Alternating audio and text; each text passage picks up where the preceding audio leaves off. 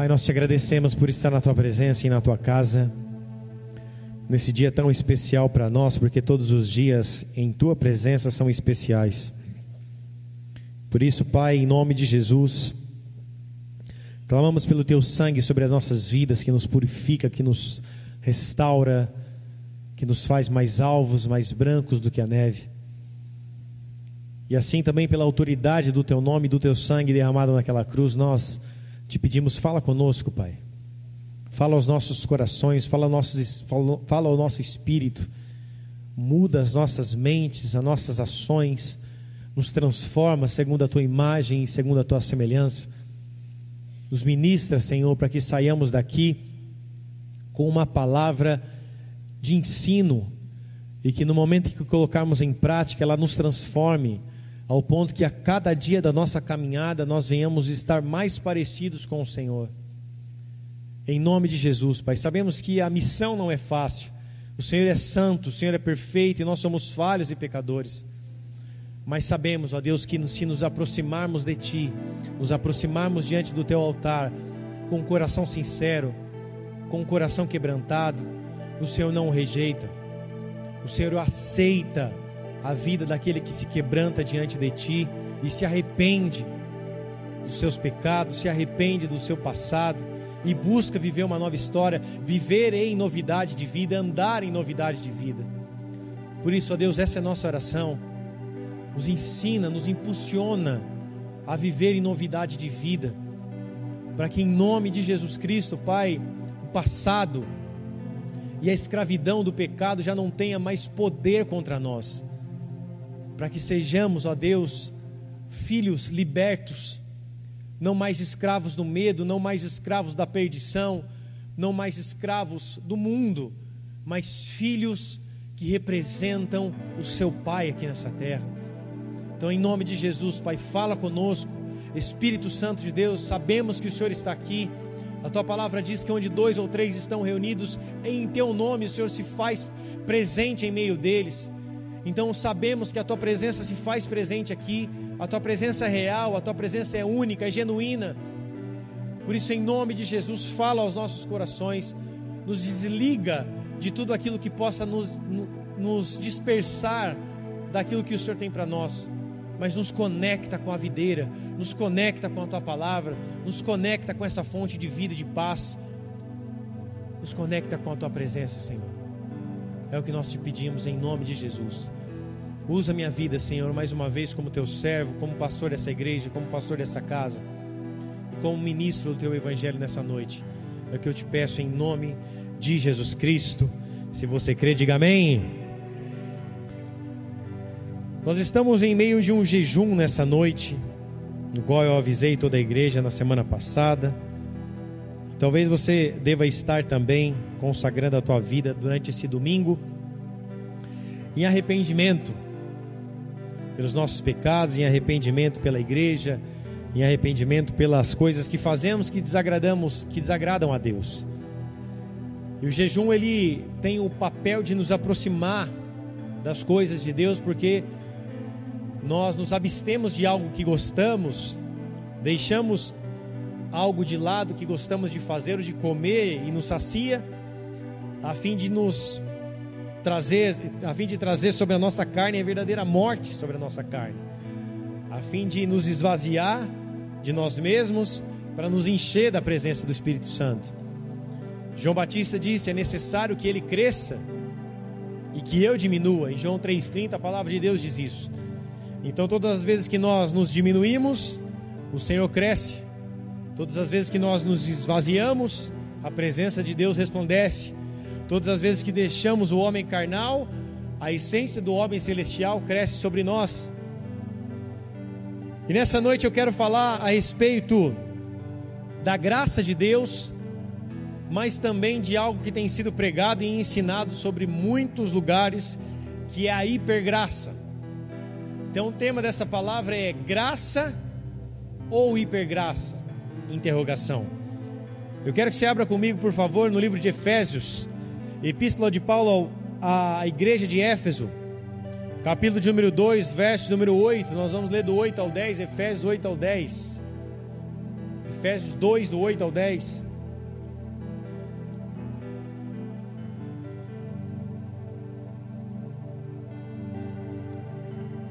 Diz assim a palavra de Deus, se você quiser acompanhar nos telões também, fique à vontade. A minha versão diz assim, ó: Porque pela graça de Deus, ou melhor, pela, porque pela graça sois salvos, mediante a fé.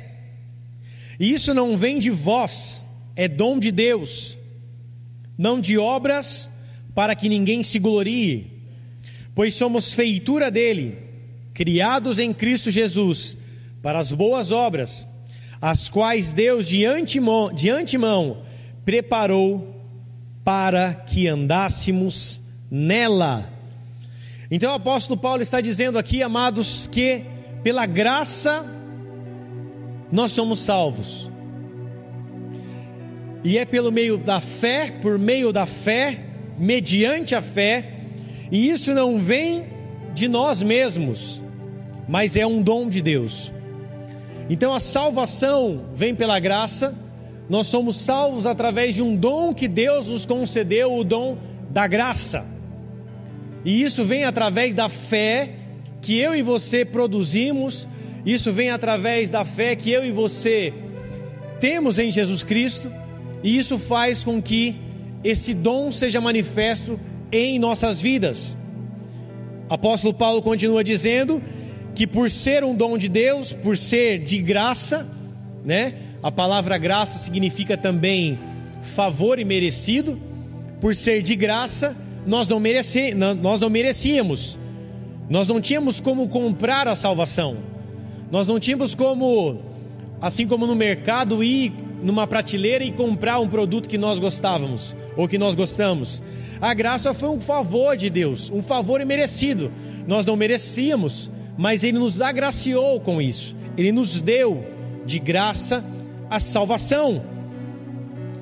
Só que, amados, a fé também faz com que eu reconheça essa graça. Paulo continua dizendo e fala, porque mediante a fé eu entendo esse dom, mediante a fé que eu tenho em Cristo Jesus, eu reconheço que fui agraciado por Deus.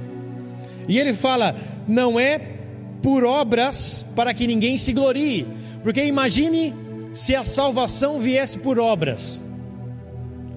Por quantas almas eu ganhei, por quantas vezes eu preguei, por quantas vezes eu vim ao culto, é, por quantas vezes eu orei, por quantas vezes eu li a Bíblia, por quantas vezes eu orei, por quanto tempo eu gastei orando. Imagine se a salvação viesse por metas ou por méritos, por uma meritocracia. Seria o reino de Deus se tornaria uma disputa intensa entre homens e mulheres que estariam buscando fazer mais para Deus a fim de serem beneficiados com a salvação. Então seria uma corrida intensa, como é no mundo, as pessoas buscando fazer fazerem mais para serem mais reconhecidas, trabalhando mais para ganhar mais, correndo atrás de mais coisas para terem mais benefícios próprios. Então imagine se no reino de Deus fosse assim também. Todos correndo em prol da salvação e fazendo um mais do que os outros a fim de ganhar a salvação. Ia virar uma bagunça. Ia se tornar a igreja, na verdade, ia se tornar como o mundo e não separada do mundo. E por isso que Deus nos diz que não é através das nossas obras para que ninguém se glorie, para que ninguém venha se ensoberbecer, para que ninguém venha trazer a glória para si. Olha, eu li três vezes a Bíblia, eu orei quatro horas no dia, eu busquei a Deus de uma forma mais intensa do que o meu irmão, então eu mereço ser salvo e ele não. Nós vemos na figura dos fariseus pessoas que buscavam a Deus pelos seus méritos então eles davam o dízimo da hortelã, eles faziam é, os seus rituais ali de limpeza, eles faziam os seus rituais ali de, de sacrifício, e ali eles se achavam melhores do que as outras pessoas, ao ponto de uma filha de um fariseu não poder se casar com um, uma filha de um camponês. A sombra de um camponês, que era de uma pessoa pobre, não podia, não podia cruzar com a sombra de um fariseu. Então, esses homens que eram mestres da lei, abastados, ricos, se tornaram soberbos. Eles criam essa seita chamada a, a, a esse grupo de pessoas chamado os fariseus, que significa no grego a palavra separados, porque eles se sentiam melhores do que os outros grupos de pessoas. Eles olhavam e diziam: Eu busco mais a Deus, eu conheço mais a Torá, eu conheço mais da Bíblia, eu conheço mais de Deus e esse povo não conhece, ou seja, eu não posso me relacionar com esse povo, porque esse povo é ímpio, esse povo é impuro, esse povo é pecador. Já eu não. Por eu buscar a Deus, por eu buscar a palavra, por eu me santificar ou buscar essa santificação, eu sou melhor do que essas pessoas. E Jesus vem quebrar esse paradigma. Todos aqueles que foram rejeitados pelos fariseus e pela religião, que a religião nada mais é do que um sistema de regras daquilo que eu posso fazer e daquilo que eu não posso fazer. Jesus veio para quebrar esse sistema de regras, Jesus veio para quebrar a religião e Jesus veio fazer completamente o contrário, o oposto daquilo que eles faziam. Jesus se assentava com os pecadores, comia na mesa com prostitutas, se relacionava com pessoas que eram impuras, mulheres com fluxos de sangue, homens leprosos, coisas que os fariseus não faziam. Então Jesus vem quebrar um paradigma que a religião veio trazer sobre a humanidade, principalmente para essa seita chamada seita dos fariseus, que era juntamente com os escribas e com também os saduceus e os mestres da lei. Eles divergiam em alguns pontos teológicos, mas a visão deles era a mesma, referente a não se misturar com os pecadores.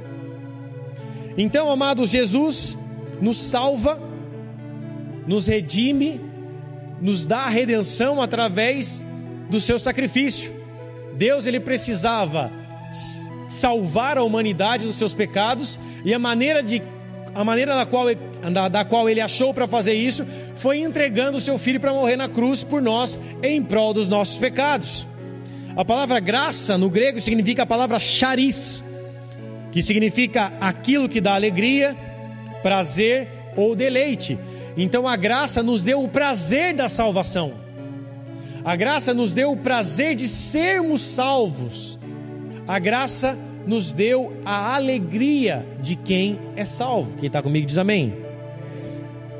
Então Deus, através da sua graça, escolheu nos salvar. Deus, através da sua graça, Ele escolheu ir para a cruz e encravar os nossos pecados naquele madeiro. E que toda a escrita de dívida que era contrária às nossas vidas foi encravada na cruz do Calvário. Nessa hora era para você dar um glória a Deus. Porque nós não merecíamos e alguém foi para a cruz para morrer por nós. Alguém pegou os nossos pecados e o pecado da humanidade, colocou sobre o teu corpo e foi para a cruz para morrer por nós e por toda a humanidade. Ou seja, Jesus escolheu fazer isso. Jesus cumpriu a missão que lhe foi dada através de Deus. E ele vai para a cruz a fim de nos salvar. Ele vai para a cruz a fim de nos dar esse sal, essa salvação, ou nos dar essa graça, esse favor imerecido. Nós não merecíamos, mas Ele mesmo assim se entregou por nós. Nós não merecíamos esse tamanho amor, esse sublime amor, mas mesmo assim ele nos amou primeiro e se entregou por nós. Por isso a graça de Deus ela salva o pecador. A graça de Deus, ela veio para salvar o pecador. Só que a graça de Deus também abomina o pecado. Abre comigo, por favor, em Romanos capítulo 3, verso 21.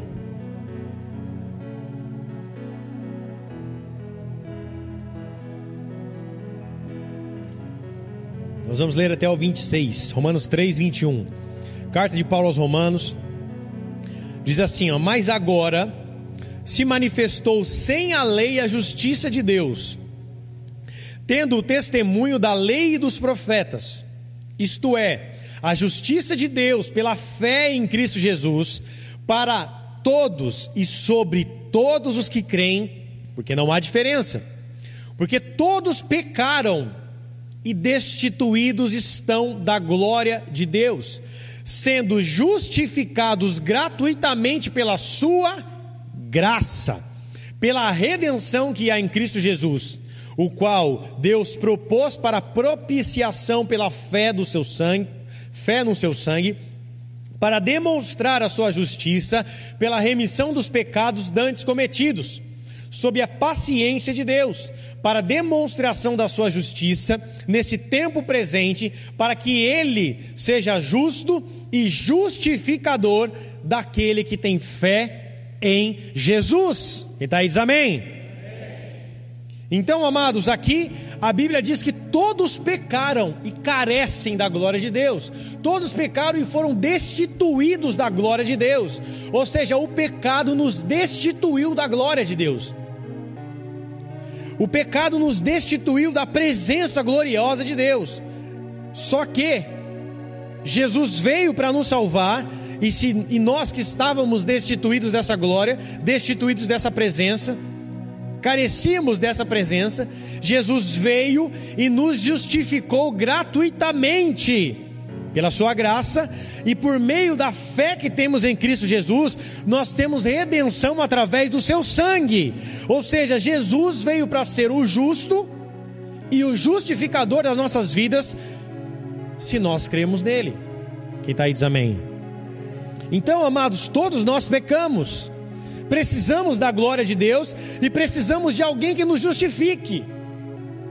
Precisamos de alguém que, através do seu sangue, possa nos salvar, porque sozinhos nós não conseguimos ser salvos, porque carecemos da glória.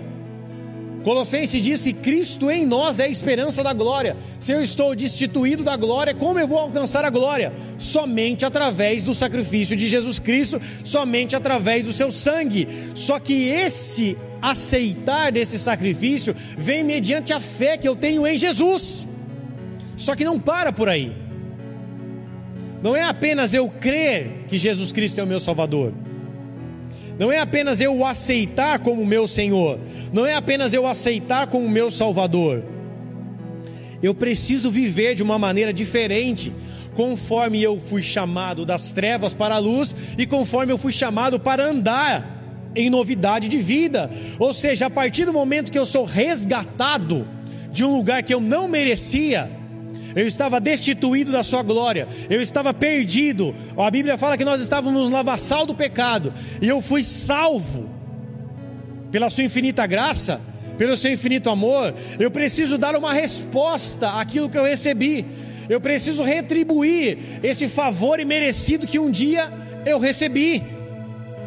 É como quando é como você é abençoado e tem por obrigação também se tornaram abençoador. E Jesus diz sobre isso: que nós devemos dar, porque de graça nós recebemos. Nós precisamos entregar aquilo que de graça nós recebemos, da mesma forma que Ele nos ensina a orar no Pai Nosso, que da mesma maneira que foi, foram perdoados os nossos pecados, nós devemos perdoar os, aqueles que pecaram contra nós. Perdoa os nossos pecados, assim como nós, perdoa as nossas dívidas, assim como perdoamos aquele que nos tem ofendido. Quem está aí diz amém. Então nós recebemos perdão, e eu preciso, eu, eu recebi perdão, eu recebi acesso ao trono de Deus, eu recebi, eu fui agraciado, eu recebi auxílio para sair de uma condição que eu estava, que sozinho eu não poderia chegar. Então Deus me tira do laço de morte, das trevas, do laço do passarinheiro. A Bíblia fala que Deus me tirou do império das trevas e nos, me trouxe para o reino do Filho no seu amor, e eu preciso dar uma resposta que vem através da minha fé e através também da minha vida, conforme a sua verdade, conforme a sua palavra, conforme os seus parâmetros. Então, existe uma parte que é nossa nessa história. Porque senão as pessoas só pensariam assim: se Deus me ama, e se Ele escolheu me salvar, porque eu sozinho não poderia ser salvo, se Ele me escolheu me salvar pela Sua graça, e não tem nada que eu possa fazer que mude isso, porque não é por obras, mas é pela graça, Então, não importa o que eu faço, eu vou ser perdoado. Então, não importa o que eu faço ou que eu deixe de fazer, a sua infinita graça perdoa aquilo que eu faço, aquilo que eu faço ou deixo de fazer? Obviamente que não. Esse é o evangelho que muitos têm pregado, que é o evangelho da hipergraça. O evangelho da hipergraça diz que você não precisa se arrepender dos seus pecados, porque Deus te ama. Você não precisa mudar de vida, porque não, não importa aquilo que você venha fazer, você continuará sendo um pecador. Então, esse evangelho da hipergraça que tem sido pregado, na verdade é o evangelho do diabo, porque diz que você não precisa se arrepender dos seus pecados. Ele diz que não importa aquilo que você faça, Deus vai sempre te amar. Só que, amados, doutrinas teológicas divergem e isso acontece desde 1600 e pouco entre as doutrinas calvinistas e as doutrinas e a doutrina arminiana. Você pode ouvir falar muito sobre o arminianismo e sobre o calvinismo. João Calvino foi um reformador na Suíça que trouxe uma reforma para a igreja na Suíça, em Genebra. E algum dos seus pontos que ele tratava, assim como Jacobes, Armínios, eles tratavam a respeito da soterologia, que nada mais é na teologia a doutrina da salvação. É um estudo sobre a salvação. E eles definiram em cinco pontos. Armínio definiu em cinco pontos. E depois definiram por Calvino em cinco pontos, os seus alunos, em cinco pontos, qual seria a doutrina da soterologia, a doutrina da salvação. Eu não vou entrar em detalhe nos cinco pontos do arminianismo e nem do calvinismo, mas eu quero citar apenas dois pontos no qual eles se divergem, que são a respeito da graça resistível e da graça irresistível. Jacobs Armínios, ele defende que você pode resistir à graça. Não responder a essa graça faz com que a sua eleição, com que a minha eleição seja condicional. Eleição significa salvação. Que a minha eleição seja condicional, mediante a, a, a, ao aceitar ou não essa graça. Então a resposta que eu dou à graça que me, que me foi dada define se eu serei eleito, salvo por Deus ou não. Já João Calvino defende que é impossível resistir à graça, que é a graça irresistível, e que a salvação, um dos seus temas também é que a salvação é para os predestinados, ou seja, uma pessoa já nasce para ser salva e outra já nasce para ir para o inferno. E não importa o que ela faça, a salvação, a eleição é incondicional. Se ela nasce para ser salva, independente do caminho que ela trilhe de pecado, de morte, de prostituição, se ela nasce para ser salva, ela vai ser salva. É o famosa, a famosa frase: uma vez salvo, sempre salvo. Nós, como bola de neve, acreditamos, obviamente, na suprema palavra de Deus, mas concordamos com os pontos de Jacobes, Armínio, e discordamos dos pontos de João Calvino. Embora não é apenas predestinação o tema central, ou eleição, ou é, soterologia o tema base do ministério de João Calvino, que foi muito importante para o evangelho na Suíça inclusive fazendo seguidores que mudaram outros países que fluíram do seu ministério, da sua paternidade. De João Calvino na Suíça, um aluno saiu para a Escócia chamado John Knox, foi um grande reformador da, da Escócia, pregando a palavra de Deus e pregando contra o catolicismo romano naquele tempo. Enfim, nós concordamos com os pontos de Jacobes Armínios que diz que é possível sim resistir a essa graça. e que essa eleição, ou seja, que essa salvação, ela é condicional. Sim, porque se nós não respondermos a essa graça de Deus, se nós não dermos uma resposta ao seu amor, estaremos perdidos. E acreditamos também que Cristo morreu para todos, e não apenas para alguns que são predestinados. Ele morreu para todos, mas a salvação vem por meio da fé daqueles que creem em seu nome e daqueles que buscam mudar a sua história, mudar a sua vida mediante a sua palavra. Quem está aí diz amém. Então, em muitos lugares e até mesmo alguns pregadores têm falado sobre o evangelho da hipergraça ou do hipercalvinismo, que se preocupa não em salvar o pecador, mas a hipergraça exime o pecador da sua culpa. Baseado-se na seguinte frase: Deus é amor. Não importa o que você faça, Deus te ama. Deus sabe das suas limitações. Deus sabe se que você é pecador. Ah, mas eu me prostituo, mas Deus te ama. Ah, mas eu sou escravo da masturbação, mas Deus te ama. Ah, mas eu bato na minha esposa, mas Deus te ama. Mas eu saio com vários homens e com várias mulheres, mas Deus te ama. Não importa o que você faça, Jesus morreu pelos seus pecados. Ele morreu a fim de te salvar. Essa é a hipergraça. Ela não abomina o pecado. Ela não vem para salvar o pecador, mas ela vem para justificar o pecador dos seus pecados. E muitos pregadores mirins, meninos na fé, que têm influenciado tantos e uma geração têm sido usados para pregar sobre isso. E muitas pessoas têm sido ludibriadas com essa com esse evangelho ou com essa não podemos nem chamar isso de evangelho, mas com essa falsa doutrina, com esse vento de doutrina errado, que faz com que as pessoas pensem que não precisam mudar de vida que faz com que as pessoas pensem que são apenas graciadas e que não há parte nenhuma no qual elas possam fazer.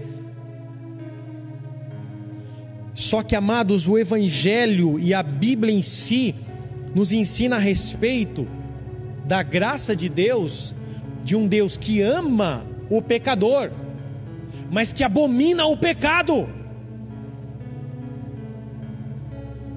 Um Deus que enviou seu filho para morrer numa cruz, e o seu filho não conheceu o pecado, mas se fez pecado para morrer por nós. O evangelho da hipergraça é como se fosse um filho chegando para um pai e perguntando assim: Pai, você me ama? E o pai, obviamente, olha nos olhos do seu filho e diz: Óbvio que eu te amo, meu filho. Aí o filho chega mais uma vez e pergunta para o seu pai: Pai, mas você me ama mesmo? E aí o pai olha para o filho e fala: Óbvio que eu te amo, meu filho, eu daria minha vida por você, você é tudo para mim. E aí depois o filho perguntasse assim para o seu pai: Pai, e se eu bebesse? Tivesse quase um coma alcoólico, usasse drogas, pegasse o seu carro e saísse andando a 150, 180 por hora passando em sinal vermelho e botando risco a vida de muitas pessoas, o Senhor continuaria me amando? Qual seria a resposta do pai? A resposta do pai seria: sim, filho, eu continuo te amando da mesma forma. Só que as suas ações,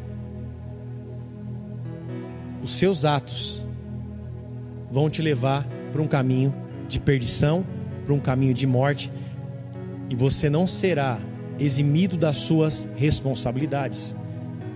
Eu vou continuar te amando, mas o caminho e a rota que você está trilhando é de morte. Um pai nunca vai deixar de amar o filho, mas se o filho escolher trilhar o caminho da morte, o pai não vai poder fazer nada para mudar isso. Ele vai continuar amando o seu filho da mesma forma. Só que o caminho e o trilho da vida que o filho escolhe percorrer vai levá-lo para um caminho de perdição e de morte, baseado nesse exemplo. Deus nos ama tanto, por isso que Ele impõe limites sobre as nossas vidas, porque o amor de verdade impõe limites. Deus nos ama tanto, por isso que Ele fala: Filho, você pode ir até aqui.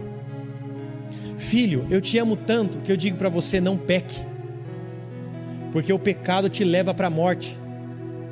Filho, eu te amo tanto que eu dei o meu único filho até então, Jesus Cristo, para morrer por você na cruz, a fim de limpar os seus pecados, a fim de perdoar os seus pecados, a fim de que você viva uma, uma nova vida sem pecado. Deus nos ama tanto porque Ele coloca limites sobre as nossas vidas para que nós não venhamos nos distanciar dEle. A Bíblia diz que de Adão até Moisés, o povo não tinha um parâmetro do que era certo e do que era errado. Após Êxodo capítulo 20, onde vem as dez leis, os dez mandamentos, o povo começou a ter um padrão moral daquilo que ele poderia fazer ou não. Não matarás, não adulterarás, não darás falso testemunho, não cobiçarás a mulher do, do mulher do próximo. E uma série, outras, uma, um restante de, de, de, de outras leis que trouxem limites para a humanidade porque o ser humano carnal, ele é sem limites, e Deus viu que precisava colocar limites, porque se Deus não coloca limites, o ser humano ele auto se flagela, ele auto se mata, ele trilha o caminho da perdição, ele se suicida. E por isso que Deus nos ama tanto que ele nos impõe limites, não pequem. Porque o salário do pecado é a morte. Já o evangelho da hipergraça diz: "Não, Faça tudo o que você quiser, Deus continuará te amando.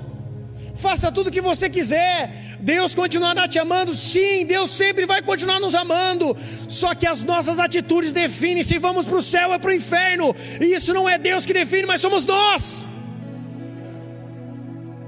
Ele já fez a parte dele, entregando Jesus na cruz o acesso aos céus está liberado para aqueles que creem em Jesus Cristo e que trilham o caminho da vida. Eu sou o caminho, eu sou a verdade, eu sou a vida. É necessário passar por Jesus.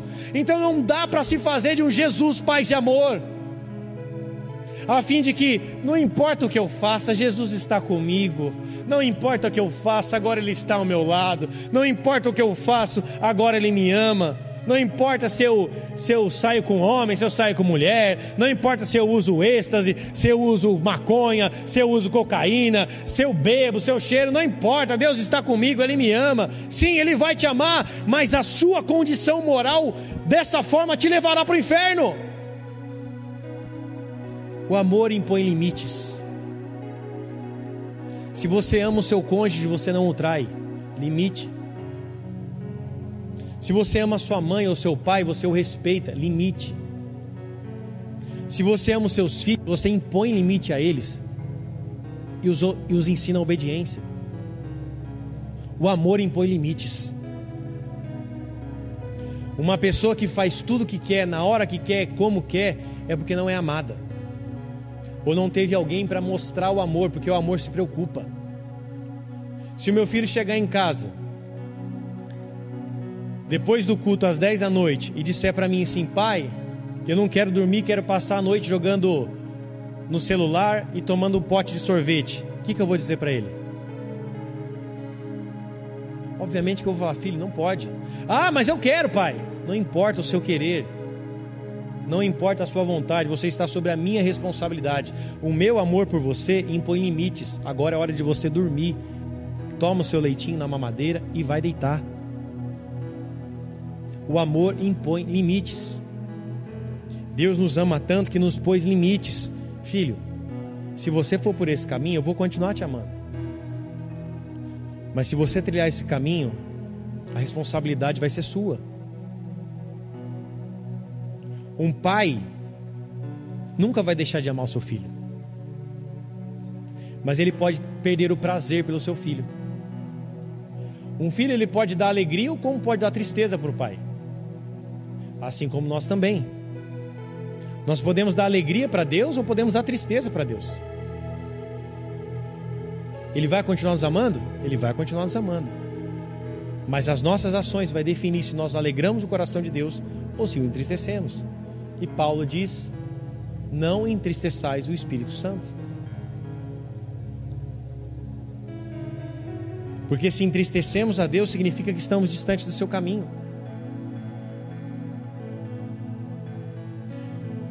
A parábola do filho pródigo nos ensina sobre um pai que não deixou de amar o seu filho, mas também que não foi atrás dele.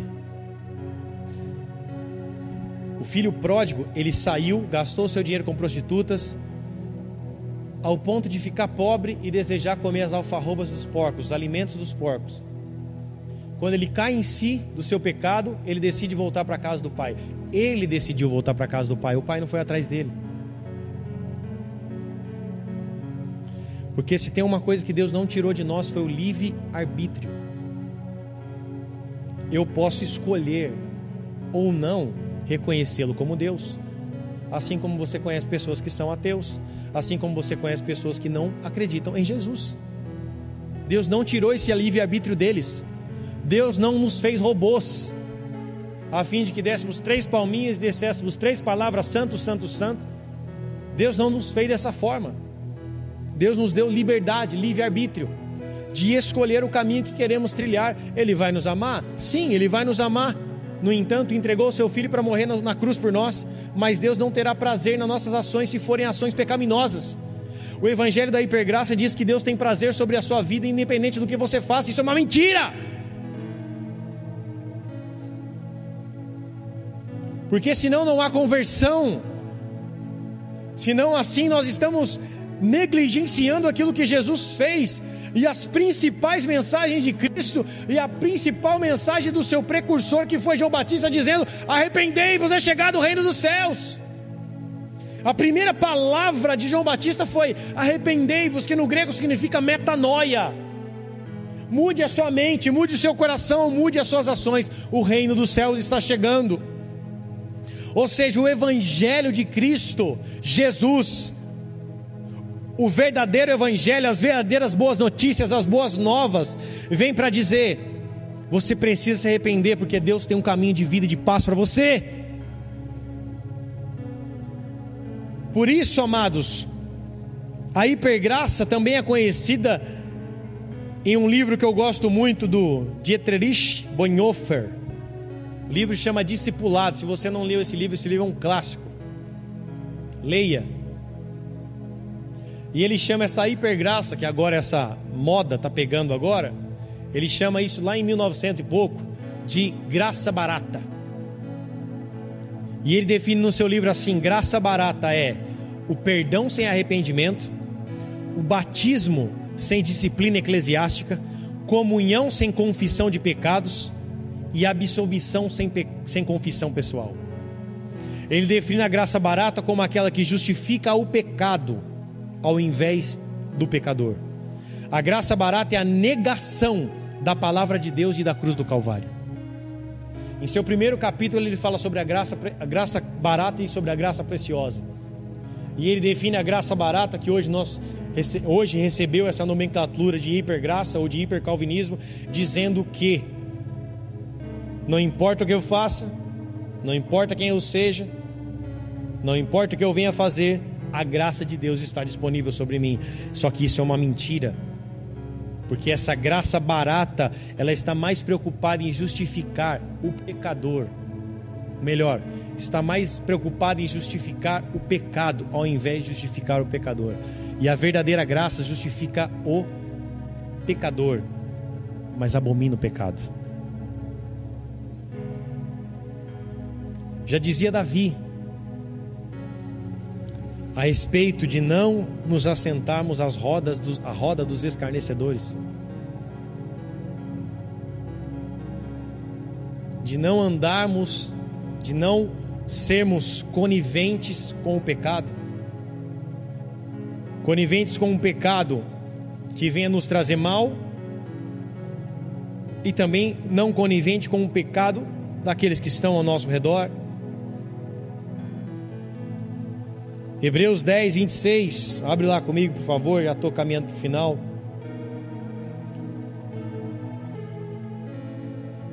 Hebreus 10, 26. Do verso 26 até o 31 diz assim: Porque se pecarmos voluntariamente, repete, repete comigo essa palavra bem alto: voluntariamente. voluntariamente. Depois de termos recebido o conhecimento da verdade, presta atenção nesse texto.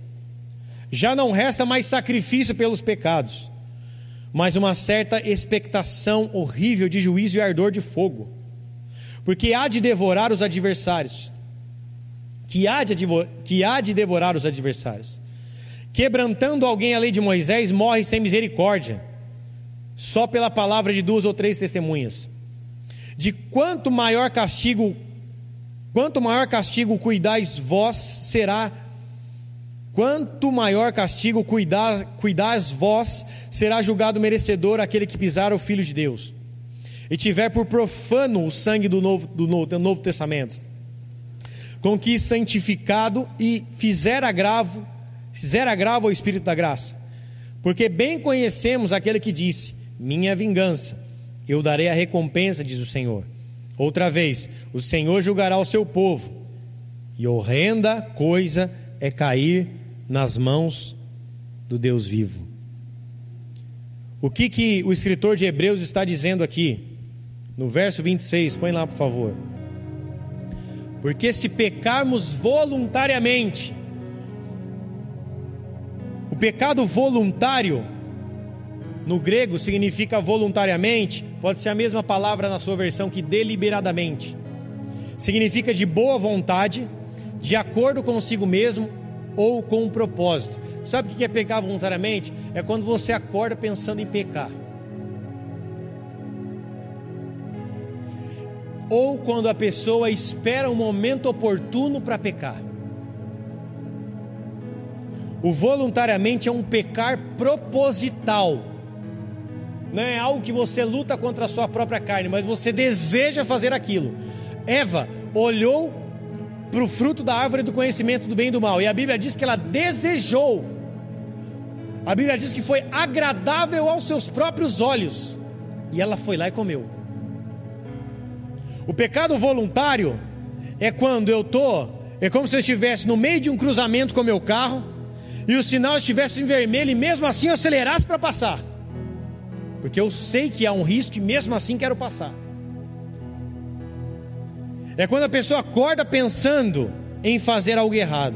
Ah, hoje eu vou passar não sei quem para trás. Hoje lá no meu trabalho eu vou passar a perna naquele cara. Hoje no meu trabalho eu vou negligenciar aquilo. Ah, hoje eu vou tirar vantagem, vou tirar. É, além de eu tirar uma hora de almoço, vou tirar uma hora e dez. Ah, hoje é, eu posso fazer alguma coisa porque ninguém vai ver. Hoje eu posso assistir um videozinho pornográfico na minha, no meu celular. Ah, hoje saiu tal série que tem ali vários vídeos pornográficos, que vem várias cenas pornográficas, aquele ali mesmo que eu vou assistir. Ah, aquela gatinha ou aquele gatinho me ligou, é hoje mesmo que eu vou armar um esquema com ele, que eu vou armar um esquema com ela. Ah, mas eu namoro. Ah, mas hoje o pai dela ou a mãe dela não vai estar em casa. É hoje que nós vamos ficar sós, é hoje que nós vamos poder fazer sexo sem ninguém nos, nos, nos, nos perturbar. É quando a pessoa olha para o momento e fala: Eu desejo fazer isso. Voluntariamente.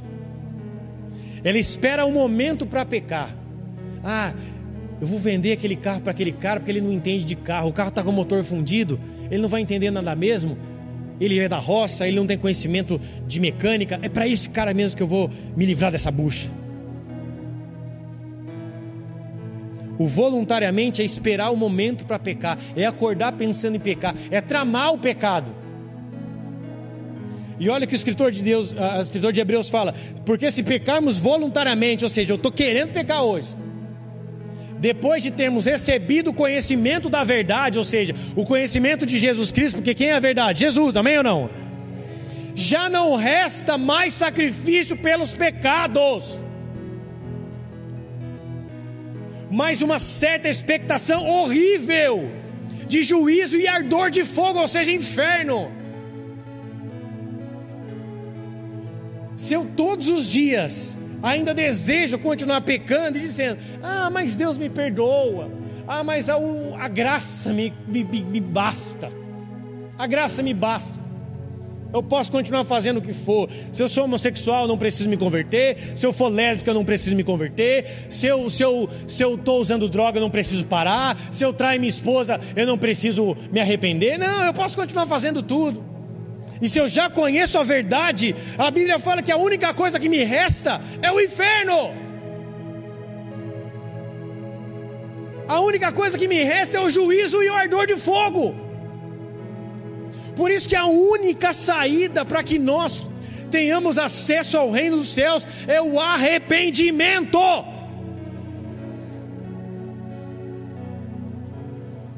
O único canal para nós chegarmos até a Deus é passarmos por Jesus Cristo. E amados, todos nós, a começar de mim, todos nós precisamos nos arrepender. Todos nós precisamos olhar para Jesus, enxergar o seu sacrifício e dizer: Eu preciso me arrepender por Ele. Eu preciso mudar de vida por aquilo que Ele fez por mim, porque a verdadeira graça significa que alguém morreu no meu lugar e eu não merecia que ele fosse no meu lugar. Mas ele foi porque ele me ama, e eu preciso responder esse amor, eu preciso mudar minha vida.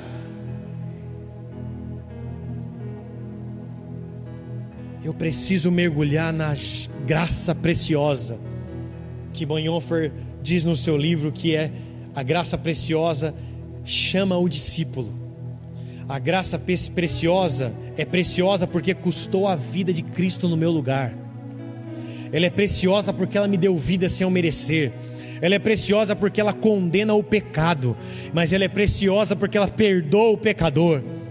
Ela é preciosa porque ela me fez templo do Espírito Santo. E ela é preciosa porque é o próprio Deus encarnado na pessoa de Jesus Cristo. A graça preciosa, a verdadeira graça, faz com que eu trate a graça como preciosa, porque eu começo a valorizar Jesus Cristo.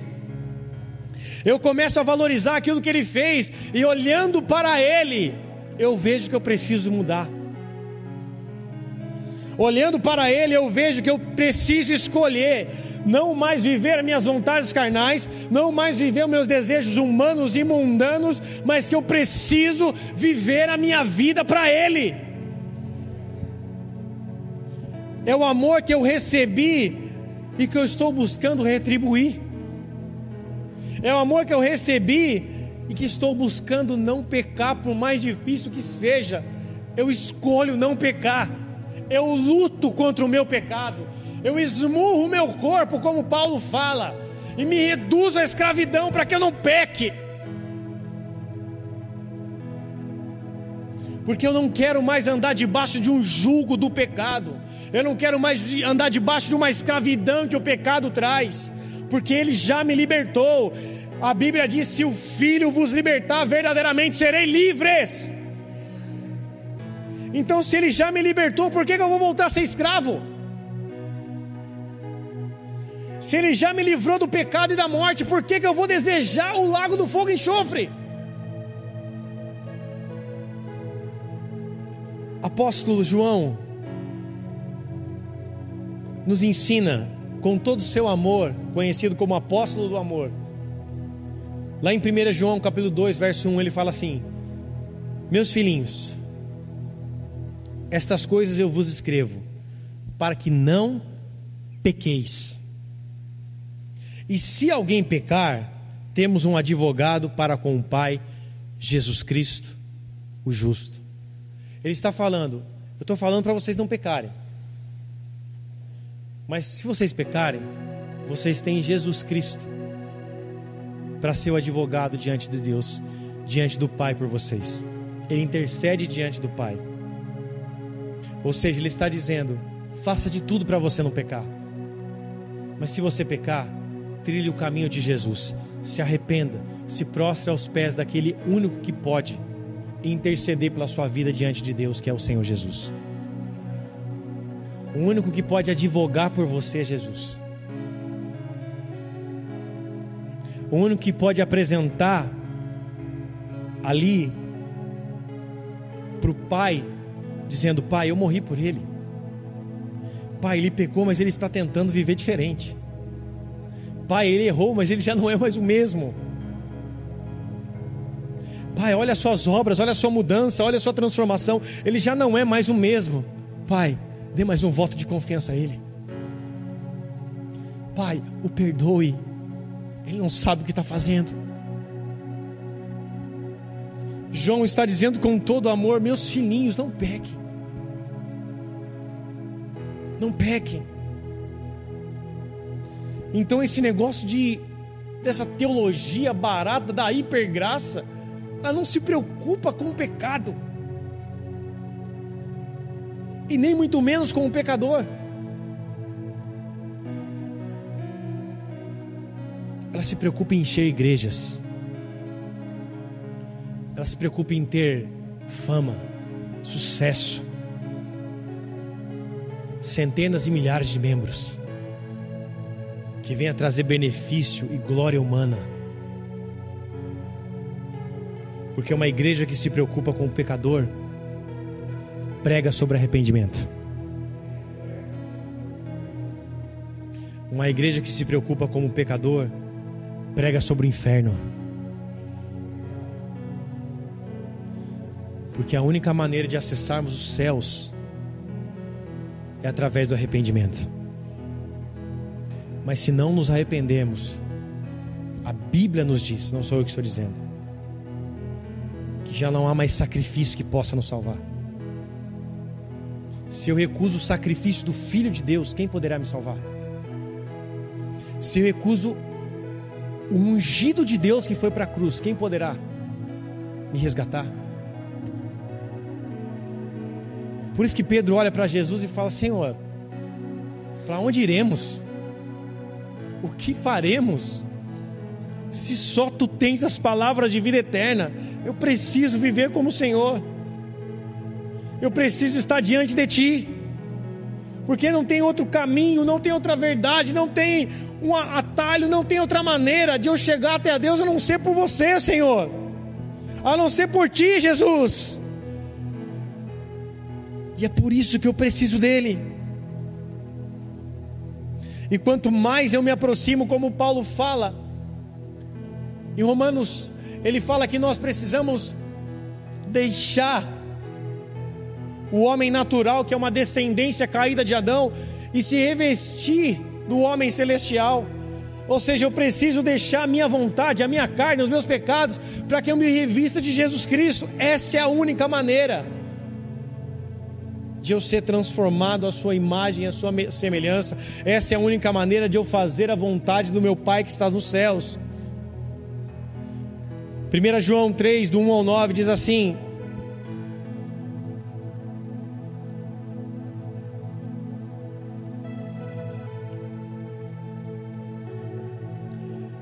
Vede quão grande amor nos tem concedido o Pai que fôssemos chamados filhos de Deus. Por isso o mundo não nos conhece, porque não conheceu a Ele.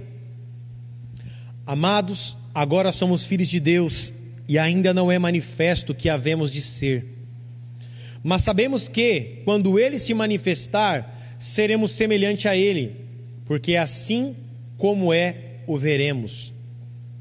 E qualquer que nele tem e qualquer que nele tem esta semelhança, purifica-se a si mesmo, como também ele é puro.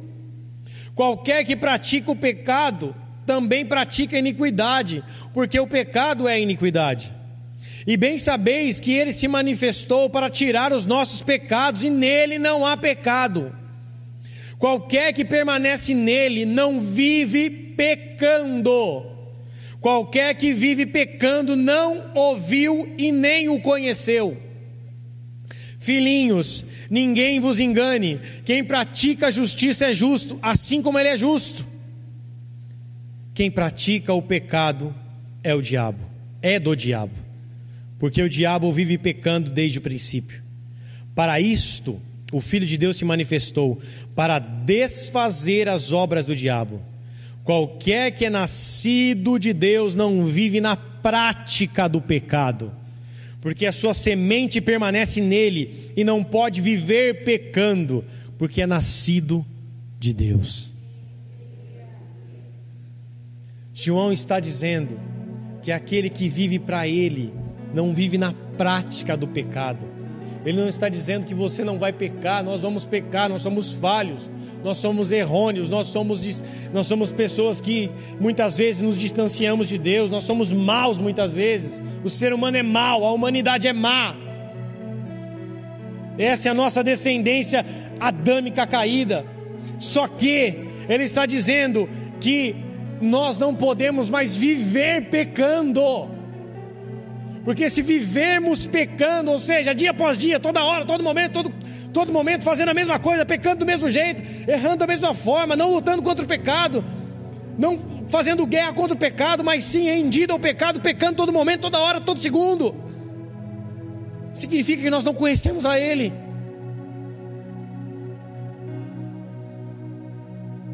Jesus veio para desfazer as obras do, de Satanás, desfazer as obras do diabo, a fim de que andemos com Ele, a fim de que andemos e vivamos para Ele, a fim de que purifiquemos a nós mesmos.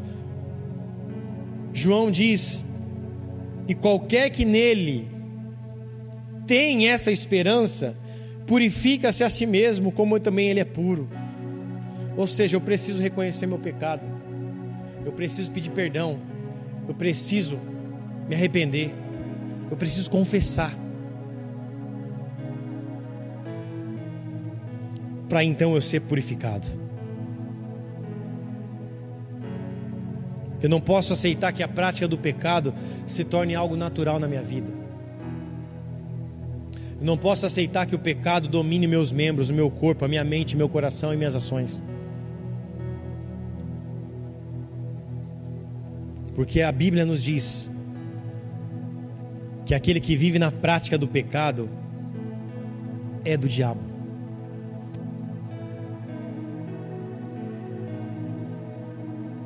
Nós somos filhos de Deus, amados. Ele morreu para nos trazer a filiação por meio do seu sangue, a fim de nos adotar sua família. Hoje nós temos um pai. Nós não pertencemos ao diabo. Nós somos filhos de Deus. Como filho, eu sei que seu amor por mim será sempre eterno. Eu sei que Deus nunca vai deixar de me amar. Eu sei que Ele me ama desde o ventre da minha mãe. Só que eu preciso dar uma resposta a esse amor. Eu preciso me entregar a Ele. Da mesma forma que ele veio para desfazer as obras das trevas, eu preciso que ele desfaça essas obras na minha própria vida, a fim de que eu me purifique através do seu sangue, a fim de que o seu sangue me purifique, assim que assim fazendo com que eu comece a andar de uma maneira diferente, onde eu já não mais permito que as obras das trevas, que o pecado me tome ao ponto de me paralisar. Tudo que Satanás quer nesses dias é proteger pecado. Porque fazendo isso com esse tal do evangelho da hipergraça, ele está levando muitas pessoas para o inferno. Porque não há arrependimento. Porque não há pedidos de perdão, nem a Deus e nem às pessoas. Não há confissão de pecados. E quando não há confissão de pecados, não há arrependimento. Apóstolo Tiago diz: Confessai os vossos pecados, as vossas culpas, para que elas sejam curadas. É necessário abrirmos o nosso coração diante de Deus, a fim de saber que somos pecadores, reconhecemos a nossa falha reconhecemos os nossos erros, mas através da Sua graça é necessário que nós venhamos nos compromissar com a Sua palavra. Senhor, eu me comprometo contigo. Senhor, eu escolho não pecar. Senhor, eu me comprometo que a luta diária será minha e que eu lutarei com todas as minhas forças e o Senhor irá me ajudar. O Senhor irá me fortificar, eu já não mais serei o mesmo, o pecado já não mais será posse, já não mais terá poder sobre a minha vida, sobre a minha casa, sobre os meus filhos. Porque nessa noite eu me decido me render, eu decido me render à Sua preciosa graça. A Sua preciosa graça que me fez filho sem eu merecer, que me salvou, sendo que eu nem te conhecia, que morreu no meu lugar, que me amou primeiro. Essa é a graça que eu quero viver. E a graça, essa graça de Cristo, é essa que nos basta. Feche seus olhos, curva sua cabeça.